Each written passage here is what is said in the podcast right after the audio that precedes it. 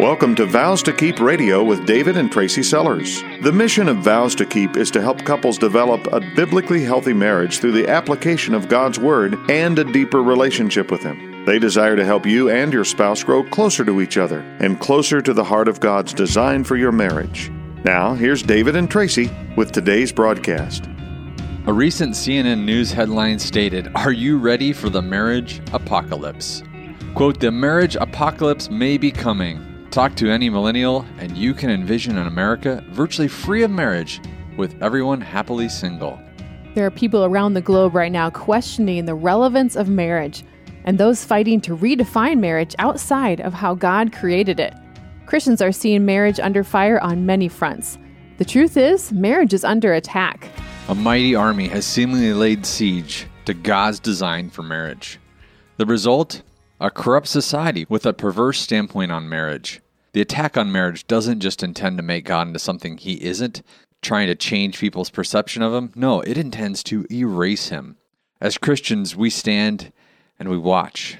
But do we feel prepared to help? What can we do? Are we in fact helpless? What stance do you take? There are many who are up in arms about the new marriage laws and the trend we see the destruction of marriage as we've known it since the Garden of Eden. There are the people who don't just want to sit on the sidelines and watch the enemy team win, so they look for ways to take action.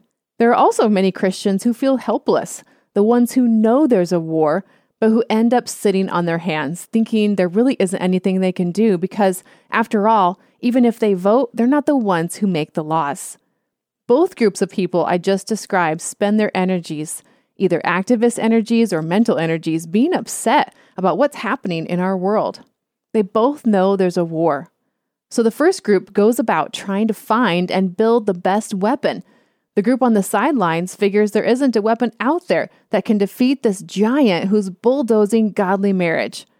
Here's the thing though without realizing it, both groups and all Christians today have the biggest, best, most unassailable weapon against the attack on marriage right in their own homes. A forest that could be missed because of the trees, a weapon so obvious we didn't see it before. It's our very own marriages. There are many Christians who are hopeless about their own marriage, but at the same time, they're fully resolved that God's design for marriage, one man and one woman, is correct. Recently, a man came to me and he believes, absolutely believes, in God's design for marriage. He trusts it's the only way. He's even mystified that people would try to have a marriage without God. But his marriage is in the active stages of divorce. The war to defeat marriage doesn't simply exist in the changing of laws or the twisting of God's design for marriage. No, the war to destroy marriage begins with you, my friend. It begins with me. It begins in those small little choices we make in a day. Satan gets his foot in the door with our compromises to set God's word aside and do things the way I'd like to. Then he uses the jackhammer of our own sin and lays waste to the foundation of my marriage. He sets up a minefield and waits for unsuspecting couples to come waltzing through what they thought was going to be a field of flowers in their marriage. Many of us enter into marriage completely unprepared to deal with the fact that sin will soon have an assault on us in every direction. We trip and fall in our iniquity, and our relationships get damaged in the process we don't know how to even bandage it, how to put it back together. So we pull ourselves up from the minefield and just try to keep going. The battleground for marriage is not where you think it is. It's not in the media, the politicians, or the same sex marriage announcement in the paper. The battleground is right in your own marriage and in the marriages of those around you. The enemy can so easily discourage us by this new picture of marriage he's trying to create. But what really gets us is within the four walls of our own homes when we attack, so to speak, one another with backbiting words and selfish attitudes. That's where the undermining of marriage really is happening today. Those are the bombs that sink the ships. On December 7th, 1941, the commander in chief of the Pacific region sent this hurried dispatch to all major Navy commands and fleet units Air raid on Pearl Harbor. This is not a drill. It was a day, as President Roosevelt said, that would live and infamy. The U.S. didn't see it coming. Japan hit Pearl Harbor with premeditated force. Japan believed that America didn't have the resources to defend, and so they struck. Their efforts killed over 2,300 Americans and sank or damaged 21 ships. It even destroyed or damaged over 300 aircraft, all in a matter of two hours. As much of a surprise as this was to an unsuspecting naval base, America did not just roll over and accept that defeat. Together, we responded to a war that threatened our very future. Americans who had been divided about their opinion on joining the war became united. Everyone that could get involved did. Car manufacturers became tank and airplane manufacturers. Women worked the assembly line while their husbands and sons were fighting the front lines. Rather than sulk away wishing that they had not been hit in the first place, America gathered its defense mechanisms, it planned its strategies, it deployed its men and women and marched straight up to the front lines. Today, the war on marriage is no less ominous. As it says in 1 Peter 5 8, we have a crafty adversary, the devil, who prowls around like a roaring lion, looking for those he can destroy. And this time, he's trying to have godly marriage for lunch. So let's ask this question Has marriage been truly murdered or just simply assaulted? Do we believe the enemy has won, therefore godly marriage is dead, or at least dying on the battlefield with no hope in sight? Or maybe we believe it's still alive, but by the way we're acting or not acting, we paint a picture of people licking our wounds. If those scenarios don't sit well with you, good. Godly marriage may have taken a hit, but God is bandaging us with the truth so that we will be ready to continue to stand strong in our marriages, reflecting God's love for the world as we love one another. So, if we want to get going, where do we start? First, I think we need to have a correct perspective of what we're seeing around us. Because when we do, when we know we're on mission in marriage, then we aren't waylaid by distractions. And that's exactly what the enemy's been doing. He's distracting us, keeping us busy looking at what he's up to rather than focusing on the task at hand in our own marriages. We've been looking at his strategy all wrong. The enemy is not winning this war by his attempt to change marriage as God created it. At best, he can only make a dent with his attempts at shutting God out of the picture. When we turn on the TV or read the disturbing Facebook post, we assume he's got this one in the bag. We're using the world around us as a gauge on how many points he's got. We aren't seeing the whole picture. Yes, these things can be blatant, but they do not give us a correct measure of the war on marriage.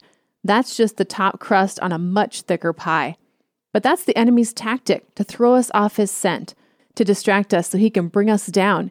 He uses what we would never suspect to deflect the glory only God deserves. If all of Satan's attempts were out in the open for everyone to see, we'd see pretty easily how to devise our strategy to fight back. But he plots and he carries out his plans behind closed doors. His schemes are much harder to detect. If the naval base at Pearl Harbor knew what was coming that fateful day in December, you better believe that things would have turned out differently. So we have to know our opponent and study how he works. Who are we fighting? Are we fighting the media? Is it talk show hosts or politics?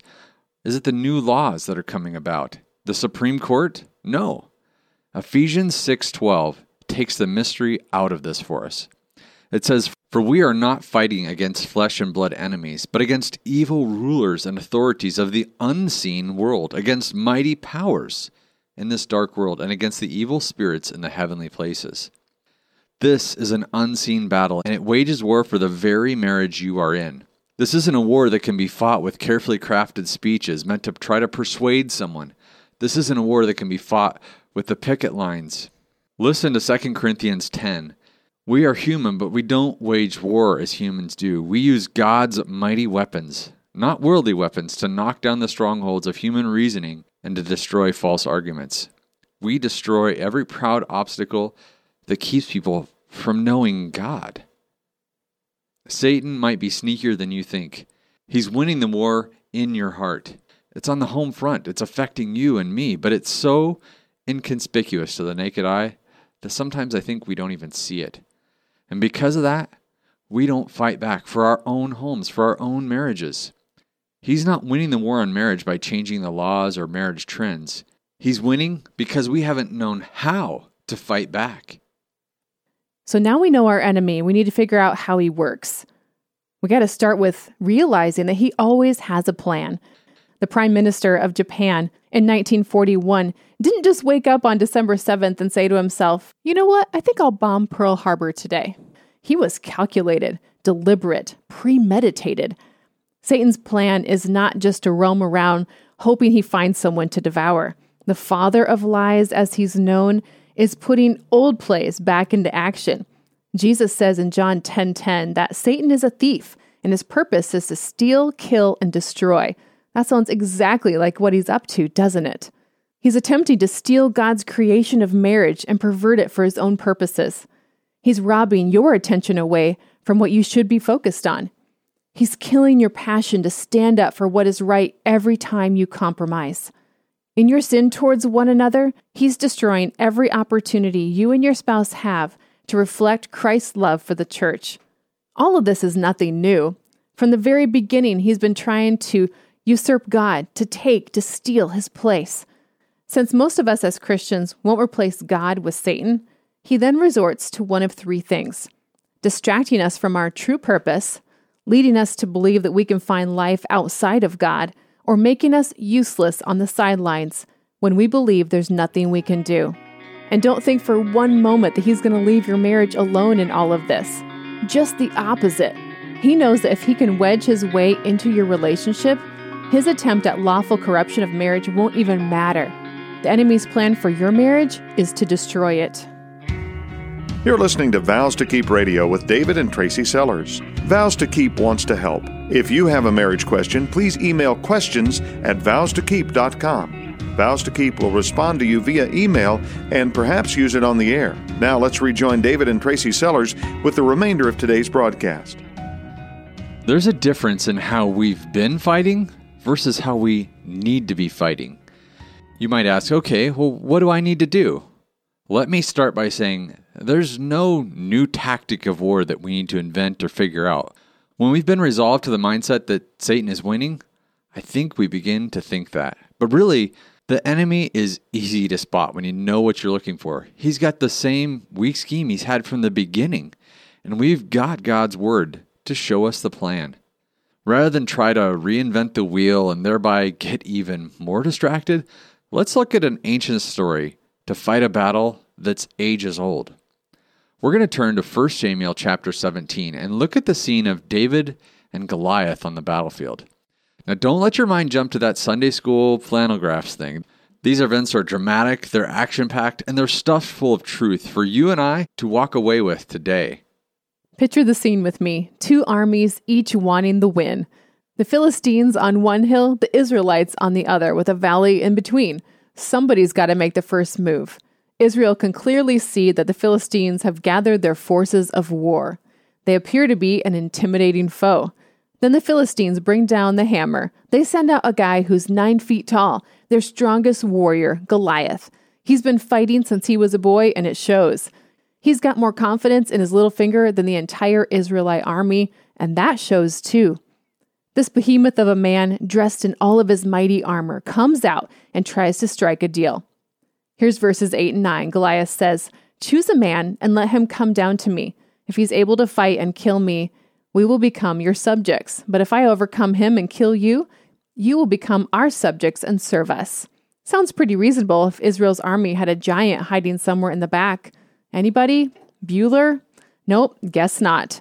But Goliath's deal gets a whole lot more personal in verses 10 and 11. He says, I defy the armies of Israel today. Send me a man who will fight me. When Saul and the Israelites heard this, they were terrified and deeply shaken. If you can imagine, this went on for 40 days. Both camps drawn up to the battle lines, no one moving a muscle except Goliath. Every day he came and took his stand, and no one was willing to do anything about it. They didn't think they had a representative who was strong enough, tough enough, able enough. Not knowing what to do, they did nothing. Now enter stage right, a young shepherd boy named David. David's father had sent him to bring food to his brothers in war. When he arrived, the Israelites had already been shaking in their boots for 40 days. And because everyone knew the Israelites served the one true God, every day of their inactivity reflected more poorly on the God they said they served. David shows up expecting a battle scene. Instead, all the Israelites were doing was drawing the line and shouting the war cry. That's it. Then they just stood there. David heard Goliath shout his usual defiance. He turned around to see who would go and fight this enemy and found that everyone had retreated in fear. It didn't take more than a few minutes, and David goes to Saul, king of Israel, and says, Let no one lose heart on account of this Philistine. Your servant will go and fight him. Saul, in his doubtfulness, tries to dissuade David, saying he's not big enough or experienced enough. The enemy is just too formidable. But David knows better. He recognizes who he's fighting for. He sees that all his time as a shepherd fighting bears and lions has been preparation for this moment. He has faith that God will supply exactly what he needs to accomplish this victory. Instead of using the armor that Saul tried to give David, David chose his weapons five stones from the stream. He put them in his bag and marched up to Goliath. Now, Goliath's not about to have it. He curses David in the name of his false gods and threatens to feed him to the birds. But David boldly states his purpose and plan. Let's pick up in verse 45 of 1 Samuel 17. David replied to the Philistine, You come to me with sword, spear, and javelin, but I come to you in the name of the Lord of heaven's armies, the God of the armies of Israel, whom you have defied. Today the Lord will conquer you, and I will kill you. Picking up in verse 47, David says, And everyone assembled here will know that the Lord rescues his people, not with sword and spear. This is the Lord's battle, and he will give you to us. And you know what happened next. David took a single stone from his bag, flung it at the giant, and Goliath fell face down on the ground. So many of us have been deploying the Israelite strategy for war. We're sitting on the sidelines saying, What can I do? The enemy is too big. I can't conquer him and we tremble in fear. We shake our heads, all the while not realizing that God has equipped us to fight. When the Israelites retreated, nothing got accomplished other than that the Philistines are mocking God's people. And that's what's happening today. Many Christian marriages cause God to be ridiculed. Why in the world would people who see a Christian husband and wife at war with one another believe that God's plan for marriage is better than theirs? People are creating their own rules for marriage, left and right, and they've got no reason not to. With separation, divorce, adultery, pornography, manipulation, selfish ambition, each of us trying to make sure we're the ones that come out on top. I can see why, when the world looks at our marriages, they don't see a giant finger pointing to their Creator. They didn't even get a glimpse of how Christ feels about them. Instead, they get turned off. They have no reason to believe that God's way is better. So they make their own rules, and Satan gains the advantage. And that's how it's been. But that's not where it needs to stay. David, a bold, brave, faith filled man of God, decides to take action. And look what happened when he did complete and absolute victory. He was just a tool in God's hands that day. He's not the point of the story. His actions, though, made way for a celebration for who God was and the miracle that he made happen. David had the faith to take that action because he saw himself as prepared. David didn't need all the tips and tricks of his commanding officer to win this fight. He set aside what looked like the right armor and put on his spiritual armor instead. We read in Ephesians 6 how to dress for our fight, how we've been prepared. Ephesians 6 tells us to put on the helmet of salvation because when we do this, we remind ourselves of what the gospel of Jesus Christ has done for us. It tells us to put on the breastplate of righteousness, asking for forgiveness for our sins and standing tall in the righteousness that comes only from Jesus Christ. Then we put on the belt of truth, reading God's word daily so we can sift through all that's being thrown at us and have discernment on what is true and what is a lie. We take up the shield of faith, knowing that we can deflect any of the enemy's flaming arrows with what we believe in our hearts is true. We take up the sword of the Spirit, which is the word of God, slicing through the enemy's lies with truth every single time. And we have the proper footgear to be ready to run and spread the gospel as we sprint towards the finish line. The pieces of armor talked about here in Ephesians 6 are essential to being a capable warrior in this invisible war. With them, we can boldly take our stance with no fear. Now imagine hundreds, thousands, even millions of couples putting on each piece of armor, taking their stand. Every couple arming themselves, doing exactly what Ephesians 6:13 says, putting on every piece of God's armor, so we will be able to resist the enemy in the time of evil. Then after the battle, we will still be standing firm. At first glance of Christian marriages, we may look like the underdogs. But with God on our side, who can be against us? David was battle ready despite how it appeared on the outside. And now it's time to make our marriages battle ready. David took up five stones, but really he only needed one. Jesus tells us in John 15 12, Love each other in the same way that I have loved you. That's our stone. It seems too simple to be effective enough to win what appears to be an impossible battle. But in all of its simplicity, we see the gospel of Jesus for our own souls. We see who loved us first, why we should love, and how we should love. Simple yet so profound, so unique in its application in a world full of sin that people won't be able to help but notice there's something distinctly beautiful about the love between a Christian husband and wife. This love is our one stone. And when this love bears its fruit in our marriage, the other stones in our bag follow suit. When we display Christ's love in our marriage, we pick up our stone of forgiveness. We display Christ's love in our marriages when we pick up the stone of unselfishness and eagerly look for ways to give. We display Christ's love in our marriages when we pick up the stone of gentleness.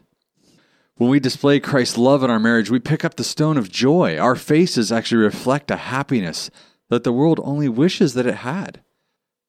When we display Christ's love in our marriages, we pick up a stone of faith, remembering that the God that we serve has the ability to do above and beyond anything we could even imagine or ask. David picked up these stones and was ready to take down a giant. We've got a giant before us. We already know his plan. We've got the living God to win the war for us. So get up off the couch and pick up your stones. As our marriages follow Christ and obey His word, we stand immovable. Our joy, our faithful marriages, a testimony all of the goodness of God. We march out to the front lines with evidence that God's original design for marriage is not only not outdated, it is relevant today. God is using your marriage to build his kingdom. Remember, we're laying waste to the foundation of our marriage with our sin. And when we do so, we compromise God's kingdom. The sin in our marriages always gives the enemy the advantage. But as we stand strong in our marriages, living out godliness in our homes and bearing the fruit of the Holy Spirit at work in our lives, we begin to recognize that God is calling you and me to fight in the battle in a different way than we once thought. As Christian marriages stand and stand strong, the enemy begins to retreat. The evidence of his work may still be seen, but the final victory belongs to Jesus Christ alone. Don't get disillusioned. Don't think that the enemy is gaining the upper hand in the fight for God's plan for marriage. You are equipped, you are battle ready. You are prepared as you arm yourself with the gear it takes to stand strong in the midst of a siege. Don't let divorce or separation be a part of your vocabulary. Don't let the world's way be an option for you and your wife. You don't have to lament the lame tactics Satan is deploying in our culture. The battle is more easily won than you realize. Fight this fight at home. There is something you can do. You are not helpless, nor is marriage as a whole hopeless. Instead, know God's word and then live it out in your marriage. Pick up your stone. Love your wife like you've been loved. That's where the battle is won. Fortify your marriage by building on the strongest, most immovable cornerstone there is Jesus. That's an opponent that cannot be destroyed.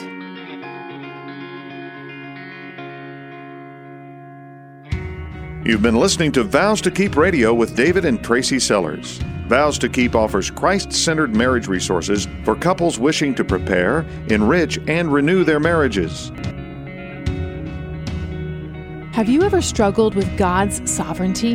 If so, get a hold of my new book, Romantic Historical Suspense called Roots Reawakened. Follow the story of a young woman's journey from anger at God to a renewed relationship with Him. This is the first book in the Roots Run Deep series. More details about the trilogy on our website, vowstokeep.com. This program is sponsored by Vows to Keep of Zanesfield, Ohio.